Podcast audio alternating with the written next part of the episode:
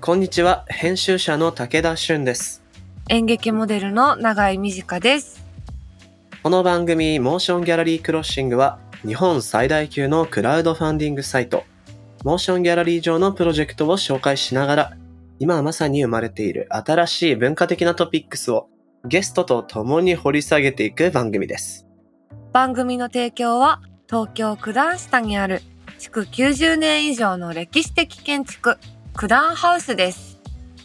はい、ということでね、今回も引き続きリモートなんですけれど、はい。永井さん、僕今日ね、結構緊張してんすよ。おやおあや。の、どうした？今回あなんか優しい今の「どうした?」かなりいいなスナック感ありましたねどうしたどうしたうん包み込むよい。や伊藤聖光さんね今日ゲストおーこの後来ていただくわけなんですけどはい。まあレジェンドでしょだしですね。もうなんかねいろいろこう、まあ、小説も書かれますしいろいろこう、マルチなクリエイティブやってらっしゃるじゃないですか、はいはい。でどの部分でも僕は結構ねあの惹かれる方でうん。あんまお会いしたこともないので、ドキドキしながらリモートでやっていくなんていうところで、ちょっと緊張感たっぷりなんだけれども、ほうほまあ、聖光さんといえば、ヒップホップをある種日本に持ち込んだと言っても過言ではないというか、は日い本のヒップホップ黎明期のカルチャーを育て上げた、そんな一人でもあるわけなんですけど、はい。永井さんは音楽としてのヒップホップとかラップとかって聞きますそうですね。結構聞く方で、まあうんうん詳しくはないんですけど、うちはいはい。お父さんがめっちゃ好きなんですよラップ。へー。だから、子守歌とかランディ MC でし たね。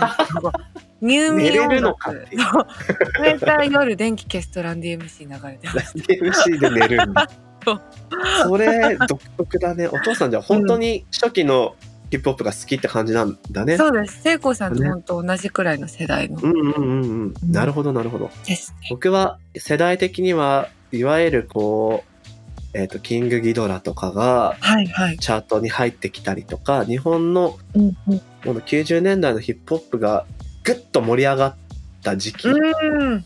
でそのはいはい後リップスライムやらいっぱい来てカラオケでもあのラップを歌うようになったほぼ最初の世代みたいな多分はい。年齢なのでうんうんやっぱり。ね親しみはあるうんよね最近特にこうヒップホップのアーティストもいろんなジャンルのね人たちも増えてってトラックも様々だえ。しすごいですよね。すごく面白い時期だなとはい。なんか最近の人でおすすめありますか私、あの、モーメントジューンっていう、はいはいやっぱ、いいねハマってますね。うん、最近は。武田さんはあ、そうね。僕はね、超最近だと、この間アルバムリリースしたけど、収録だからずれちゃうけど、うん。ケイジュ、はあ、キャンディータウンの、はいはいは彼い。の新しいアルバムはものすごく叙情的で素敵なアルバムでしたよ。へえ、ちょっとチェックします。おすすめです。はい。まあ、なんていうヒップホップの話もね、うん。聖子さん聞いてきましょはい。う。うん。みんなのおすすめのあのラッパーも番組のハッシュタグつけてぜひ教、えてください。 この番組のハッシュタグは、シャープ MGC ROS SING ハッシュタグ MG クロッシングです。ご意見ご感想などお待ちしております。ほい。では、今日も始めていきましょう。武田俊と、長井美智香がお送りするモーションギャラリークロッシング今回はゲストにタレントでラッパーの伊藤聖光さんをお招きします。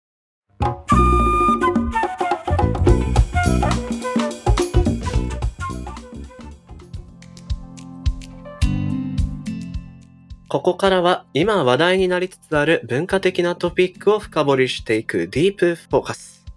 さて、今回お呼びしたゲストはタレントでラッパーの伊藤聖光さんです。よろしくお願いします。お願いします。リスナーの皆さん向けに改めて伊藤聖光さんの紹介だけ簡単にさせて、もう皆さんご存知だと思うので、 簡いやいや単いやに簡単にいきますけれども、伊藤聖光さんもともとこう、最初講談社に入社されて、はいえーホットドッグプレスで企画した魚介くん物語などが話題になりました。で、その後、えー退社され、ノーライフキングで小説家としてデビュー。執筆活動を続ける一方で、宮沢京さん、竹中直人さん、シティボーイズ、三浦淳さんなどと、多くの舞台、ライブ、イベントなども行われてきました。またミュージシャンとしてジャパニーズヒップホップの先駆者として活躍し、現在はクチロルや歴史などでも活動されています。なんかこう、今回ディレクターが肩書き聖子さんたっぷりなので何で書こうかっていうのを最初迷ってたらしいんですが、本当だよ ね。いやそうそうタレントっていうのも違和感あるし、ラッラッパーっていうのも違和感があるし、でもそうじゃないのかって言ったらそうなんだよね。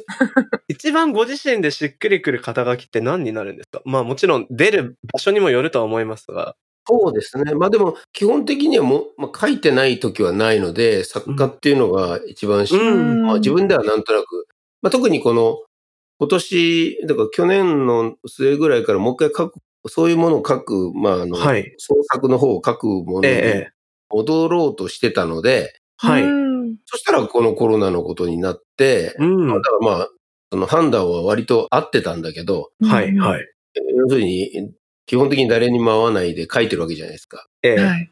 僕の場合は編集者ともほ打ち合わせをしないで書くので、うもん。ううん僕が書き下ろしをして編集者に売り込むっていう、へなるど。ほど。まず書き下ろしちゃうっていう、そういはうあ、はあはスタイルだかなるほど。二人三脚で作っていくのではなく、まずないね書き上げたものをら。うんできてるけどどう読んで、もうそれもだから、あの、なんていうか、一本釣りっていうか、この作品はあそこで載せた方が皮肉に効くとか、あ。なるほどなるほどはっていうのがあって、オタクに合う合うやつがあるんだけど、み たいな。あ。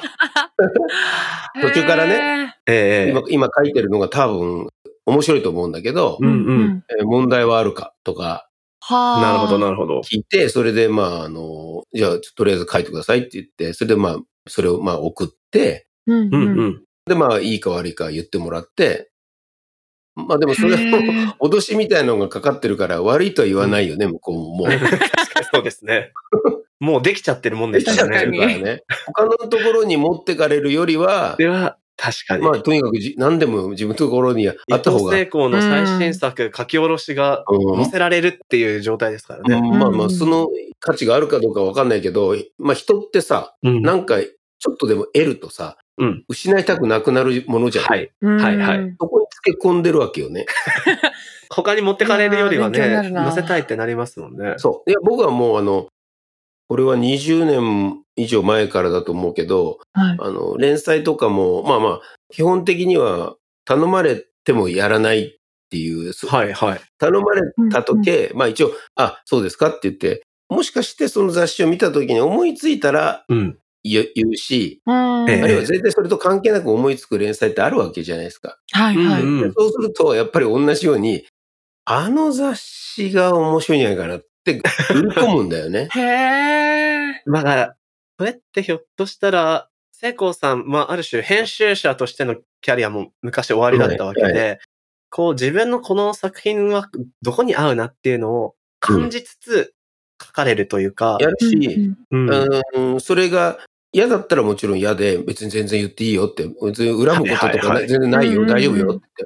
うだんから、うなんていうのかな、売り込むってことをしなくなると人間ダメになるよね、やっぱり。はあ。もうオープニングから学びがそ。れはすごい自分で気をつけてる。ものすごく気をつけてる。だからう、んうんうん。ね、ちょっとなんとなく売れると連載してくれませんかって言うけど、んえっとはい何でもいいですって言うじゃん。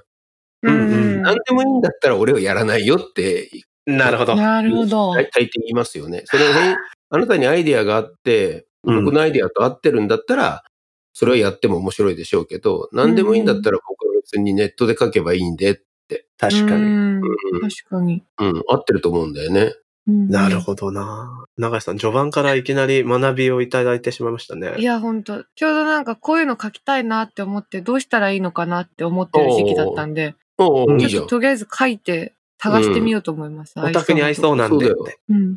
それで実際合うかどうかをちゃんと、まあ、判断できる能力がある程度なきゃいけないじゃん。はい。でもさ、じゃあ連載です。えっ、と、すごく短いんですって言ったら短いもので文化的なこととかなんかな内容に合うものってやっぱり雑誌あるし、うんうんうん長ければ長ければで、長いものを載せられるメディア、特に雑誌メディアって今ものすごくなくなってんですよ。そうですよねうんあ確の、かにまあ、文芸誌しかないわけ、ほぼないけど、で文芸誌は今、はいはいちょっとだけあの調子が良くて、うんん。うん。まあね、カーデの消防審査文芸のとかね文芸が売り切れたりとか、うんうん。群像も編集長変わって、ものすごくこうジャーナリスティックなものもはいはい。ちょうど載せてくれるようになって、まあ、その時僕もうんうん。書きたいものがあったからちょうどよかったから連載半年、ちはいうんょうど今度出るので終わるんだけど、はい。うん。国境なき師団を訪ねるや連載みたいなもので、まあ、イスラエル、うんパレスチナ、えーそれからまあヨルダンの、えっと病院に行って、まあ、すごい状態の人たちを見てきたんですけれど、はうい。んでそれもだから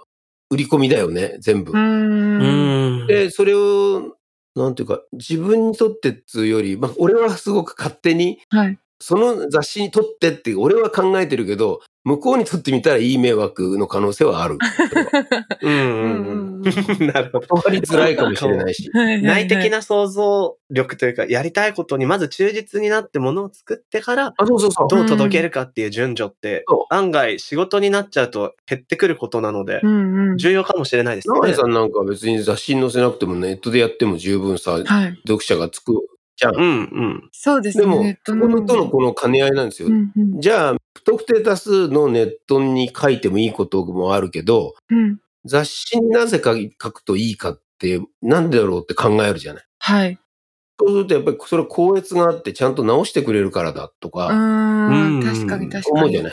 で、はいやっはい。ぱり自分勝手に考えてると、これは事実と違っちゃうかもなとか、うんうんいうようなものはやっぱり雑誌社とやりたいよね。うん。うーん。なるほど。だからそっか、僕、この何年か能がすごく面白くなっちゃって、歌いも習っちゃって、はあ。は。能を自分で訳したくて訳したくてしょうがなくて、はい。ほんで今まで訳してあるもの全然満足いかなくて、はい。うん。ものすごく掛け言葉が多いのに、ここのシャレを訳してないんですよ。うーん。大抵のあの人たちは。はいはい。だだから要するにライムがさ、うヒんうんップホップ的なもののさ、感覚ではうんうん誰も訳してないわけよ。はいはい。はいい。これはおかしいなと思ってたから、まあ同じあの歌いのお稽古仲間の人が、まあ新潮社の人がいたんだけど、はい。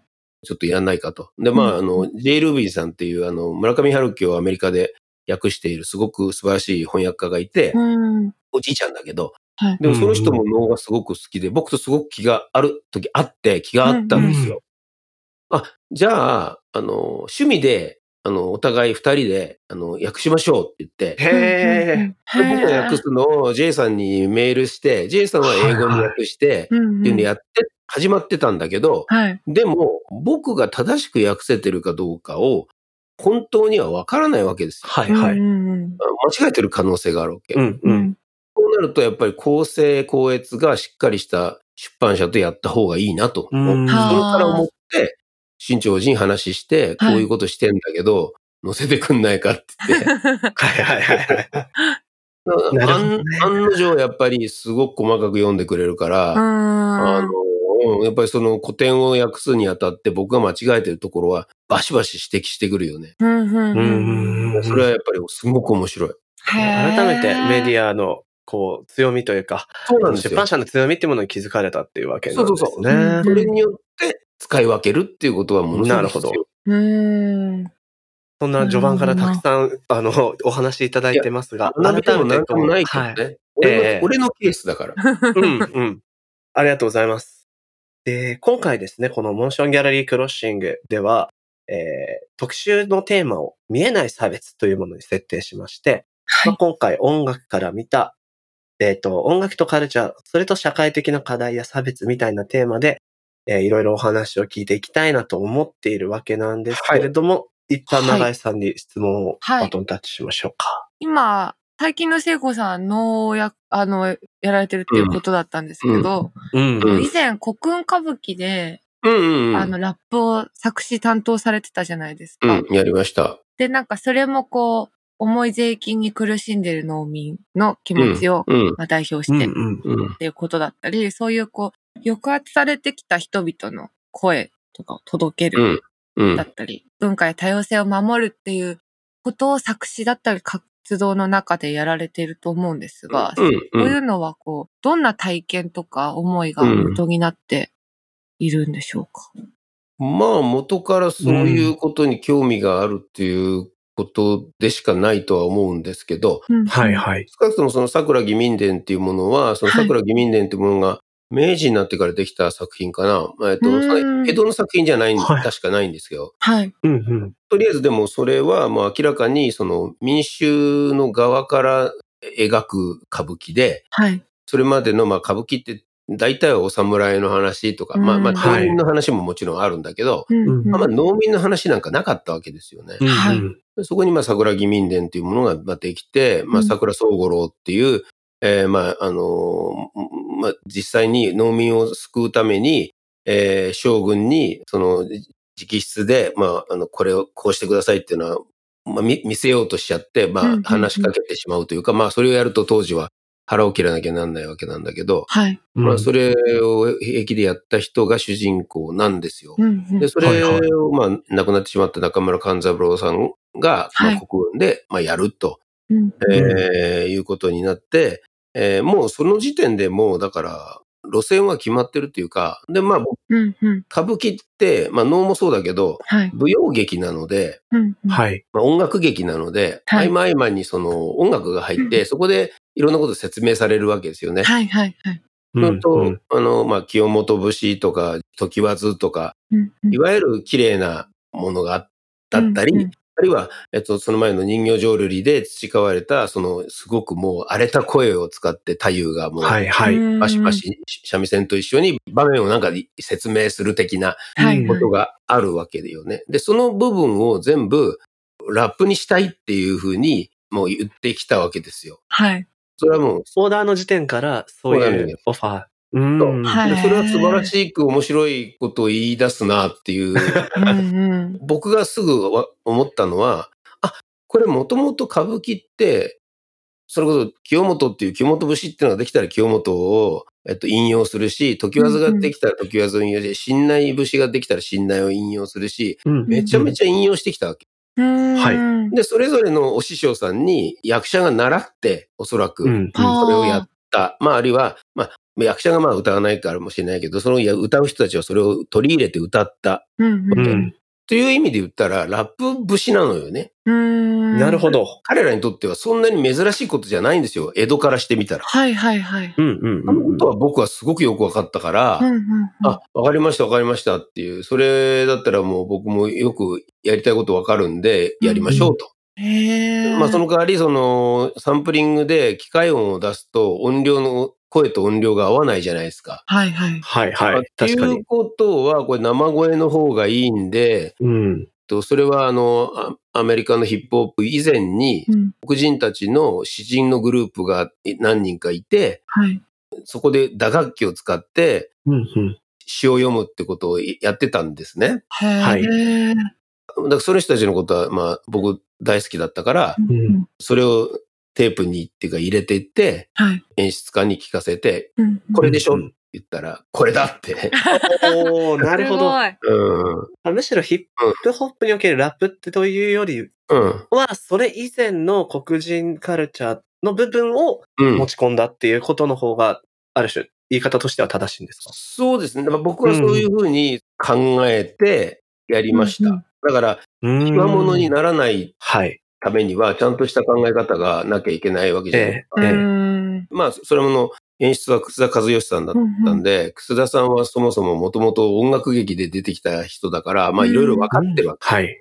もう本当に黒人音楽もものすごくよく聴いてる人だったから、うんまあなんで僕も話しやすかったんだと思う。はい。はうい。んうんうんだからね、すごく面白かったのは、おお稽古の時は歌舞伎役者がみんな途中ラップをするとこいっぱいあるんですよ。はい。うんうん。稽古なんで、その、浴衣を着てるんだけど、まあうん僕はいも教えるのに、このグループちょっと突っ込みがちだなっていうグループ、このグループはもたりがちだなっていうグループを、例えば分けて、はい。はい。ええこのそばに僕が正座して、はいそうすると僕の周りに浴衣の歌舞伎役者が全員集まって、うんうでん。僕がやるのをそのまま真似るんですよね。うんうんうん。で僕は、いや、今のはね、走ってるっていうやつなんですよって言ってはい。教えるでしょ。うんはいでそれを教えてる時に、あ、完全に江戸時代もこれと同じことやってたなっていう、もう、おー。ああ。へえ。役者もそれは分かったみたい。はいはいはい。はいはい。こういうことなんですねって。うんうん。それを僕ら歌舞伎役者はずっとやってたんですねと、新しいことを常にやってたのに、うんあるう時ん。からやらなくなったけど、僕らは今それをやってるんですねって思った途端に、彼らのプライドがもう変わってきたよね。ええへえ。ものすごく真剣にラップするようになったし、うんだかはいうんうんらそういう僕はお師匠さんって自分を呼んでました。ラップの師匠が。なるほど、なるほど。 あ、面白いですね。そこにうん異文化がある種入り込むことによって、改めて自分が、たちがやってきたルーツのカルチャーのうん織り込まれ方も分かってくるし、はいうんうんそこで新しいものにも出会えるし、なるほどで。もそれはね、別に日本だからこうだってわけじゃなくて、ええ想像すれば、おそらくどの芸能もそういう側面を持っていて、うんはいね、だから、ロマの人たちがロマのその民族音楽をやってて、めちゃめちゃいろんなところにまあ旅をしてる。うん途中で出会った違う音楽を絶対取り入れてるに決まってるわけだよはね。いうんはい同じなんですよ。確かに。そうですよね。うんなんか特に音楽っていうのが、その、ジャンルの分かれ方も記述されたりとか、こう、先祖に遡りやすかったりするなっていうのは個人的にも思ったりするんですけれども、うんまあ、今回こう、見えない差別っていうテーマを敷いたのも、うん一つこう、ヒップホップが念頭の一つにありまして、うんというのは今こう、サブスクリプションで音楽を聴くことが、まあ、すごく一般的になった時に、うんうんインディペンデントのアーティストでも、バンドよりもヒップホップのミュージシャンがすごく増えていると。うん。トラックも作りやすいし、うんあとはラップを載せれば、それで Spotify にうん。聞かせることができる。で、国境も越えられるっていう時の、ヒップホップがさらにこう、ポップカルチャーに浸透しているんだなっていうのを、特に自分よりも若い世代と話すときに僕感じるんですが、うん。一方でこのヒップホップっていうのが、その、ある種サウスブロンクスで虐げられてたような黒人のコミュニティから生まれてきたっていうルーツもうん持つわけですよね。うんまあそういった黒人カルチャーと音楽、そして現代のポップカルチャーみたいな考えていったときに、まああからさまな黒人差別みたいなものももちろんありますけど、昔よりは減ってきたなぁなんてことも感じてる一方で、こう、今回ブラックライブズマター運動っていうのがうん。もう起こってきたと。うん。まあなんかすごくざっくりとした質問になってしまうんですけど、そういった今回のこの全世界的に広がっているブラックライブスマター運動みたいなもの、うんセコさんはどのように受け止められましたかいや、もちろん、あの、黒人差別がずっと、まあ、あることは、もう、よくよく分かってたっていうか、それは、黒人音楽が好きだったからね。えうんブルースもそういうもんから出てきてるわけだし、つまり連れてこられた労働者が、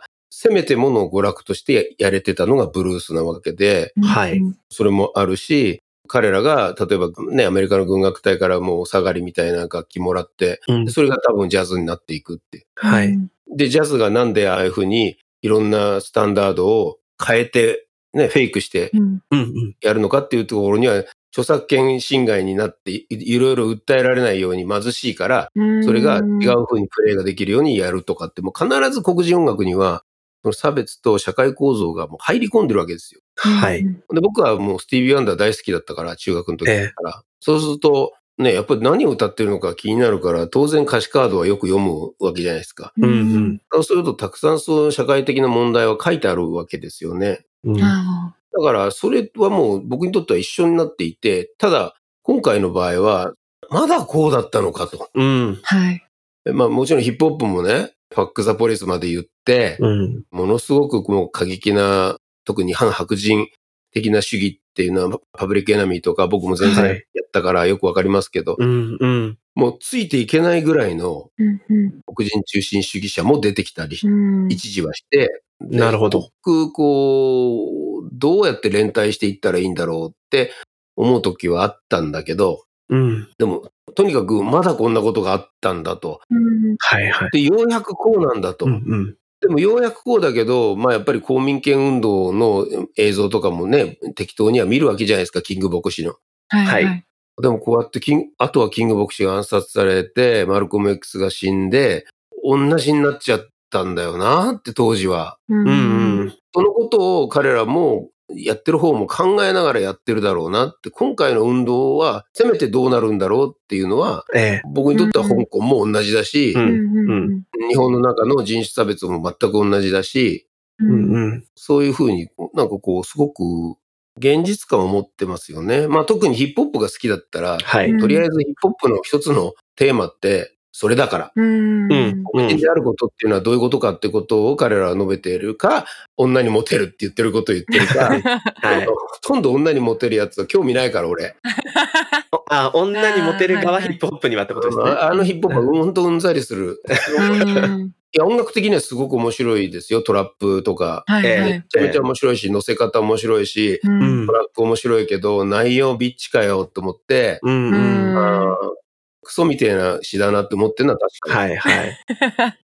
なんでしょうね、その、でもこの黒人音楽史みたいなものを今、ざっと伺った中で追うと、ブルースもジャズもヒップホップも、ある種黒人たちが社会的にこう追い詰められながら作り出したものが、その後、うん全世界的なポップカルチャーとしての一大ジャンルになっていくわけじゃないですか。うんうんうんで、そこで成功するということが、ある種、こう、環境を抜け出すっていう、成り上がり的な話にもなりますし、うんがゆえのトラップだったり、そういう歌詞だったりもするのかなと思うんですけど、うんうんなんで彼らが作り出した音楽は、こう、誰しもに届いていくものになっていってるんでしょうね。そうなんだよね。そこはすごくうん素朴に、うん、面白い面白いですよだねよ。ね。まあ、一つには、やっぱり僕は最初ヒップホップ聞いたときに、その、い客員の踏み方がですね、はあい。の、A, A, B, B, C, C, D, D なわけですよね。うんあの、うんうん踏み方が、後ろで踏むやり方がね。ではいそれはね、やっぱりね、僕はあの、やっぱ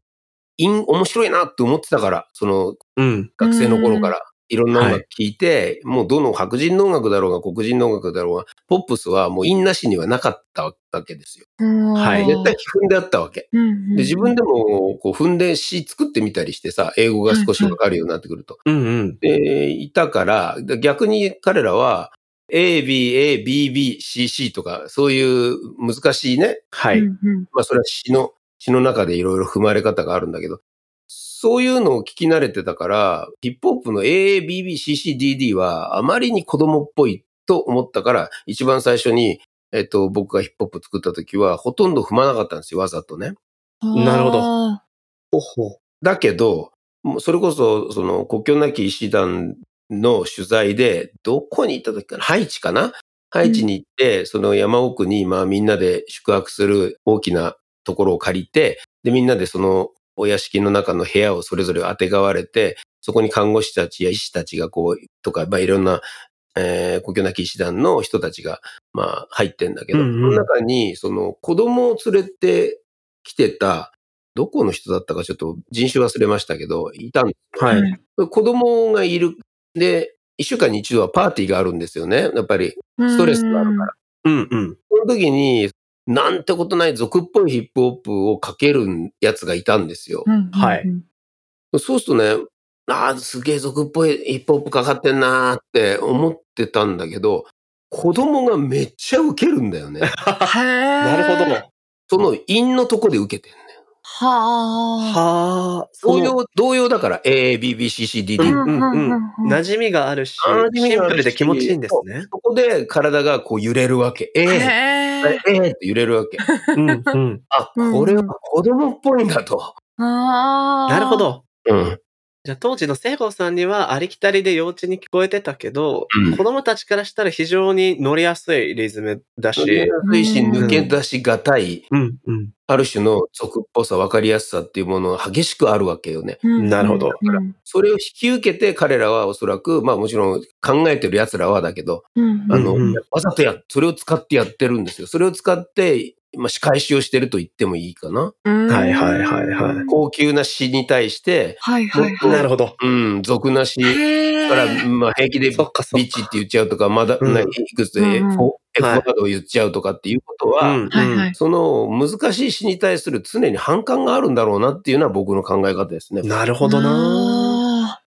難しい。い詩に対する反感はどっから出るのかなっていうのも気になるんですけど、うん永井さんは今のお話とか、最近のヒップホップラッパー事情、自分で気になってるとことかありますそうですね。私、あの、モーメントジューンっていうラッパーが最近あ好きで。いいよねうんよく聞いてる。るんですけ好ど、うん彼がその曲の中で、それこそその、ラッパーは言うことないから歌詞に入れたビッチっていう 曲があって、うんそはれいがすごい、確かにって笑っちゃったんですけど、なんかこう、まあ、日本のヒップホップで、こうなんだろう、まあ、政治的なことだったり、うん何かこう、訴えが強めの方っていうのは今、どんな方がいるんですかまあ、モーメント・ジューンはね、もちろん在日の立場から、その、うん日本の状況とか、差別的な発言をする連中に対するものすごく激しい揶揄が、まあ、ぼ僕もあの、うん今、伊藤聖子イザ・ポエットっていうダブポエ、ポエトリーバンドをやってるけど、はいはい僕のはいアルバムではぜひ、モーメント・ジューンとやりたいなとも思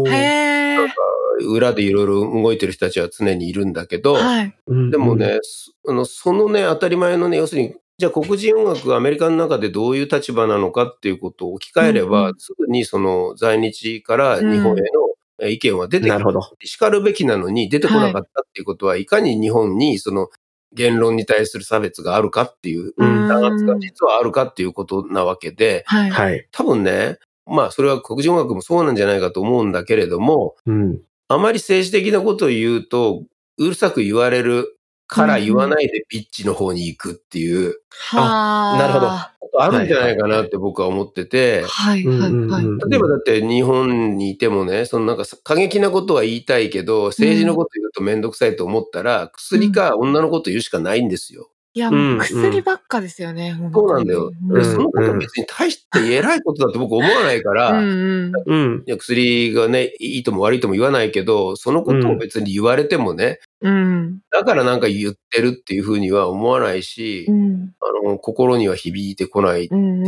すよはい。そうはでいす。ねね。。でも本当に言うべきことを言ってないんじゃないって僕は思うーん。本当に言うべきことがなかなか言いづらいから、ある種、うんそういうリリックでお茶を濁して済ませざるを得ないみたいなう。うん、まあ僕は構造もあるのですかね。だって SNS でそれ言ってもさ、うん。女のこと言っても薬のこと言ってもさ、周りの人が褒めてくれるだけでしょ。確かうに、なんかかっこいいって。うん、それで論争になったり、ぐちゃぐちゃにならないよね。うんでも、政治のこと言ったらさ、お前なんだとかですごくわけわかんないさ、揶揄がいっぱい来るわけじゃそんう。ですね。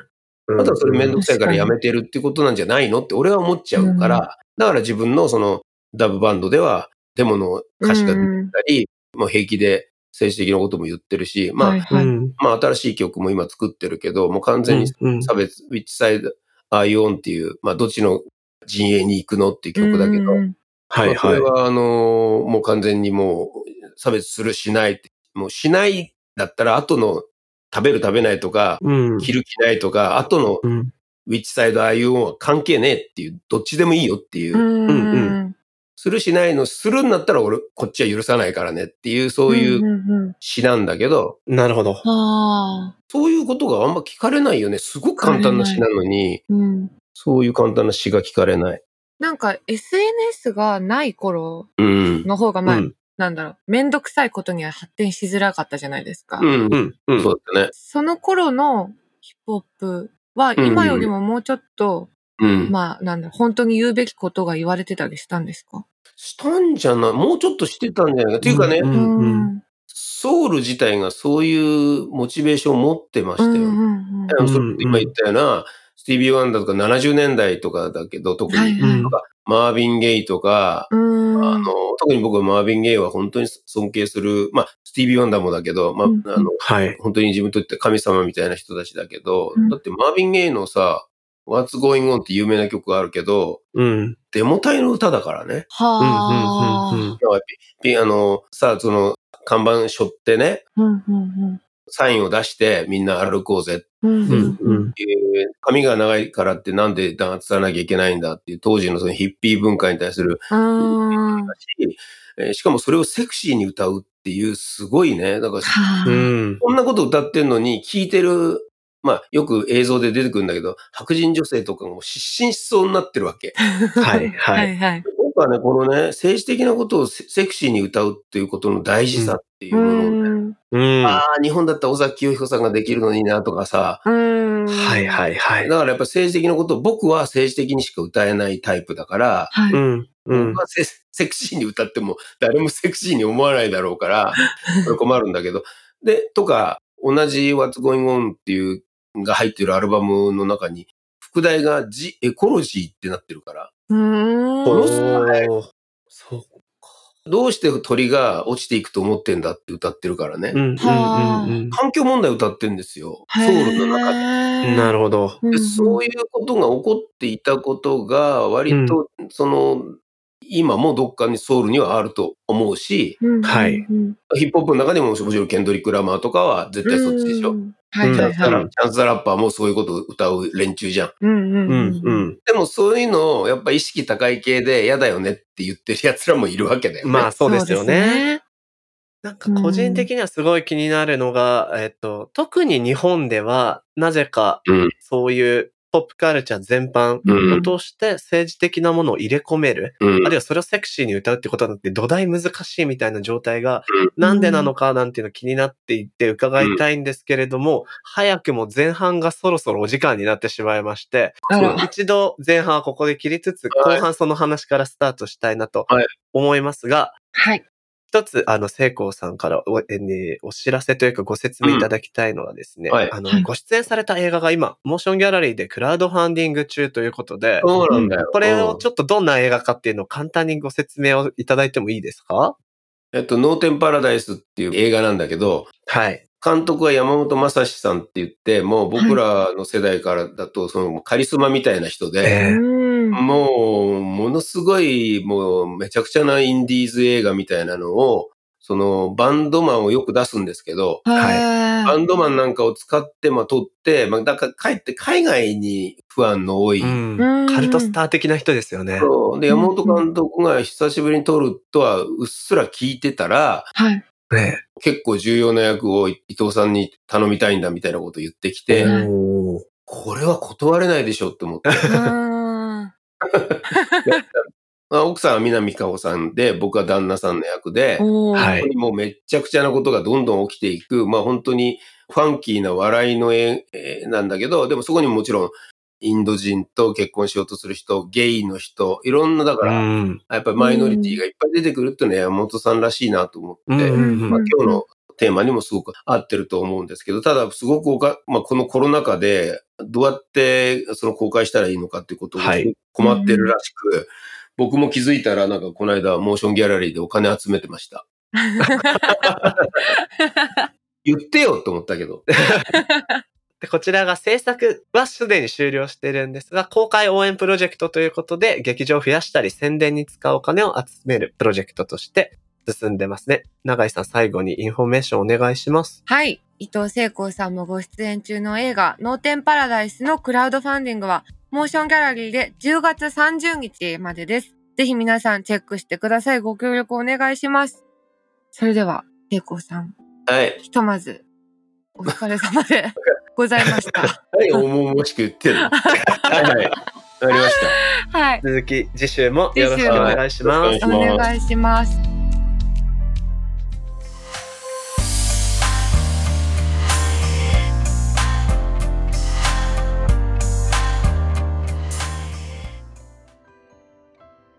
さて、ここからはモーションギャラリーで現在挑戦中のプロジェクトの中から、特に注目してほしいものを紹介するホットプロジェクト。永井さん、今日はどんなものがありますかねはい。今日紹介したいのは、日本映画界の若手実力派監督が集結。連作スタイルの長編映画、蒲田前奏曲制作応援プロジェクトです。ほうほはい。この映画、蒲田前奏曲はですね、う。うん。蒲田に住む売れない女優、マチコを主軸に、マチコの周りの人間模様を通して、女であること、女優であることを求める社会への皮肉をコミカルに描いた作品です。女優の松林うららさんが初めてプロデューサーにチャレンジした今作なんですけども、うん。ご自身が女優さんでもあるため、その、ご自身で感じている葛藤だったり、パワハラ、セクハラなどのハラスメントがテーマにもなっております。すごいね。だからこれはつまり、えっと、一女優さんが自ら企画とプロデュースにチャレンジしつつ、その女優と女っていうものをテーマにした作品を作り、それに出演もしているっていう状態だね。すごい。すごい。何重にもなってる。もりもりだ。そっか。これはなかなか、へえー。、永井さんやっぱどうなんですかその、女優さんがうん自分の職業の人を演じるっていうことって、うん。やっぱり違う、同じ職業だけど他人なわけでしょ。そうですね。そういう難しさってあったりするんですかね。なんかでも、なんでしょうね。うん。自分自身では、その、自分も女優をやってるから、すごくリアルな状態の女優というか、それこそこう、うんうん。大して何もうまくいかないこととか、はい。わかるから、こう、そっちで多分演じたくなるんですけど、うん。ほとんどの、こう、まあ、映画だったりドラマとかで登場する女優って、うんもう相当成功してる女優か、はいはい。めちゃくちゃ変なになってる女優か、でこうなんかあまりにもパッケージングされた女優役そっかそっか。を多分演じさせられることばかりというか、うんうん。だからすごいこの、きっとこのね、この作品で出てくる女優さんっていうのは本当にリアルな女優の役だと思うのそうで、だよね。なんかこうん。う、まあタイトル通り、蒲田を舞台に、売れない女優マチコ、うんうん。およびその周辺の人々の人間ドラマみたいな感じだそうなんですが、なんだろうね、女優一本でやって成功したというよりは、うん何か一町の生活者。で、しかもはいはい蒲田っていうのがまた、ねえ、こういろいろね、昭和の街並みが残るような、まあ我々が好きな飲み屋さんも多そうな、多そんそなう。場所なんで、多分一生活者としてのうんうん、女ですね。としての女優みたいなテーマになってそうで、すごく楽しみだな、気になる気になる作品です。ですね。なんかちょうどね、あのーこの特集のテーマ、うん今回見えない差別っていうところで、はい。いわゆるこう男女の差みたいなものも、うんうんあのテーマになってくるっていう意味でも、はい。すごく注目したい作品になっておりますが、そうですね。そんな今回のね、はい。女優でプロデューサーも担当している松林うららさんからうんリスナーの皆さんにメッセージが届いているので紹介します、映画「蒲田前奏曲」は4人の監督が織りなす連作長編映画です私の地元蒲田を舞台に企画プロデュース出演も手掛けています自分の感じること体験したことなどを素晴らしい監督に撮ってもらいました俳優さんたちも今をときめく素晴らしい方々です女性はもちろん男性の方にも見ていただけたらいろんなことを考えるきっかけになるのではないかなと思っています。蒲田から世界にいろんな投げかけができればいいなと思っている作品です。応援よろしくお願いいたします。とのこと。もう、見たいな。まさにこうご自身の地元なんだ、蒲田が。ねえ、これはもうね、どんなところが映ってるのか。気になるし、実際にうんご自身が、まあ、こういう言い方が適切かわからないけれども、うん特にこう集団制作をする場面ってどうしても古い体質が残っているケースってどんな業界でも多いと思うんです。そうですそれねが。一工事現場でも映画の現場でも。うんうん。まあだからそういうところでご自身がいろいろ感じた葛藤とかがご自身のそうですね。地元を舞台うにんおそらく何かしらの形でにじみ出てると思うのでうん。うん。すごく見てみたく僕はなりましたね。はい。こういうね、なんか、こういう企画がどんどん増えて、なんか、やっぱどうしてもまだ女性プロデューサーって呼ばれるじゃないですか。はいはい。普通にプロデューサーって呼ばれるようにななるほっていどなるくほどと。いいですね。そうですね。うん松林さん、どうもありがとうございました。このプロジェクトは、モーションギャラリーで9月23日まで、ぜひチェックしてみてください。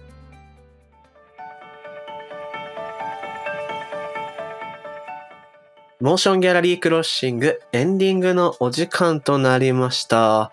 はい。伊藤聖光さんをお迎えした回ですが、永井さん、どうでしたいやー、私あの、本当事務所の直の先輩なんですよ、聖そ光うさんなだってよ。ね。